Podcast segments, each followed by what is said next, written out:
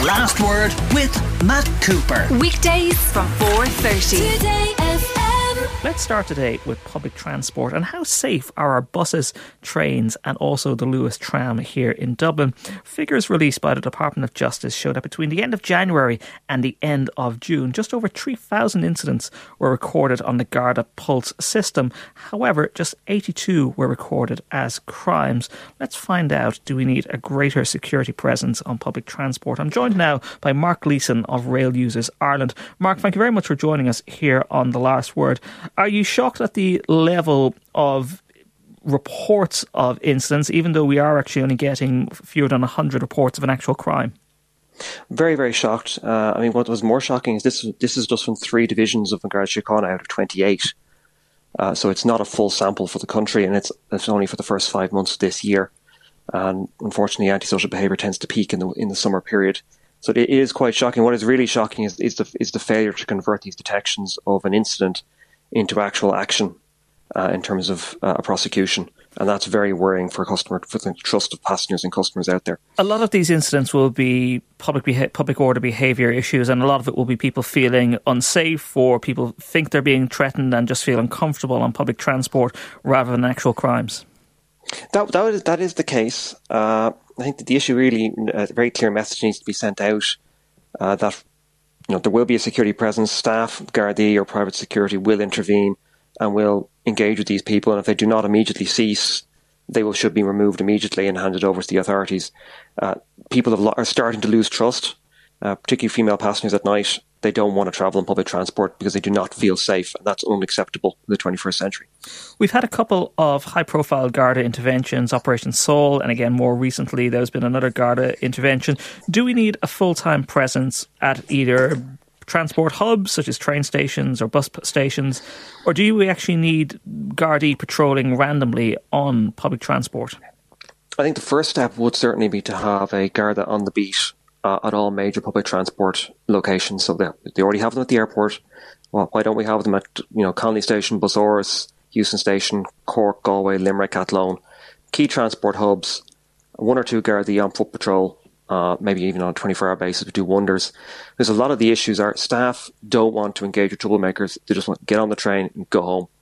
Uh, staff don't need that backup that if something does go wrong, uh, that Gardaí are on hand quickly uh, to deal with the issue. They're not there waiting for 30, 40 minutes for a patrol car to show up. Are we one of the only countries now that doesn't have a dedicated transit police? It would appear so. I mean, uh, we'd be all more familiar with the British Transport Police, uh, which operates on the domain uh, on kind of in Scotland, Wales, and, U- and England. They're kind of the benchmark, but across most of Central Europe, there are dedicated security services uh, who look after public transit they're there, they're dedicated, and they're in large numbers as well. So I have never, in my personal or professional travel, ever seen anything like the behaviour I've seen on public transport in Ireland anywhere else in the world. A lot of it, and um, people would have seen this themselves in the last number of weeks, would have to do with alcohol. I've seen it myself, people on the DART, yep. particularly teenagers consuming alcohol. This is already illegal. Are we not getting enforcement? There is private security on these on these trains. Well, Irish Rail actually haven't made it illegal.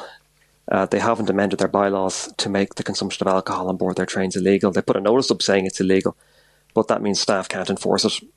Uh, so that's something our, we've been talking to Irish for years about this.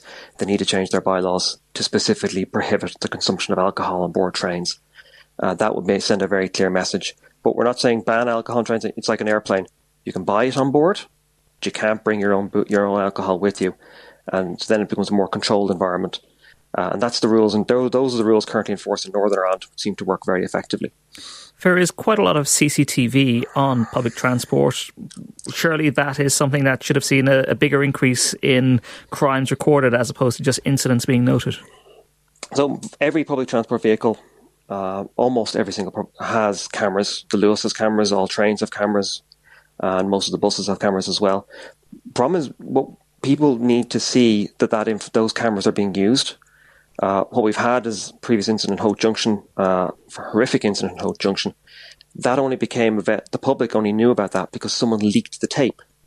Uh, for high profile incidents, this should be on, on the news. It should be in the media. Who are these people? Can you identify them? You know, a reward uh, if a successful conviction is achieved. That's how we used to do things in the past. But seemingly with GDPR, our rights as, as members of the public to protect ourselves and be protected have been eroded. Is there a role here for the Garda Traffic Corps? You know, we're not going to get a whole lot of extra police, but the Garda Traffic Corps are dedicated to our roads. Is it a case of diverting some of those officers to transport hubs? That could be that could be part of it. I think potentially you look need a, a funding model here uh, of putting a levy on public transport providers to pay for a dedicated number of of Gardaí and make sure they're ring fenced so they can't be pinched and reallocated to somewhere else. And they would get extra training from the transport providers, you know, about safety methods of their vehicles, being on a railway, being on a Luas track. There's some very clear safety rules they need to know about. And that was ring fence them. Because unfortunately, we had the twin track uh, Garda initiative about two weeks ago on a Friday. weren't any Garda to be seen on public transport on Saturday morning. Uh, initiatives are short term. What we need is a permanent solution. When you get onto public transport, when you get onto a train, do you feel safe?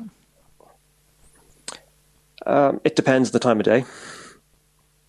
Uh, quite literally, uh, if it's during the daytime in sunshine, in bright day, fine.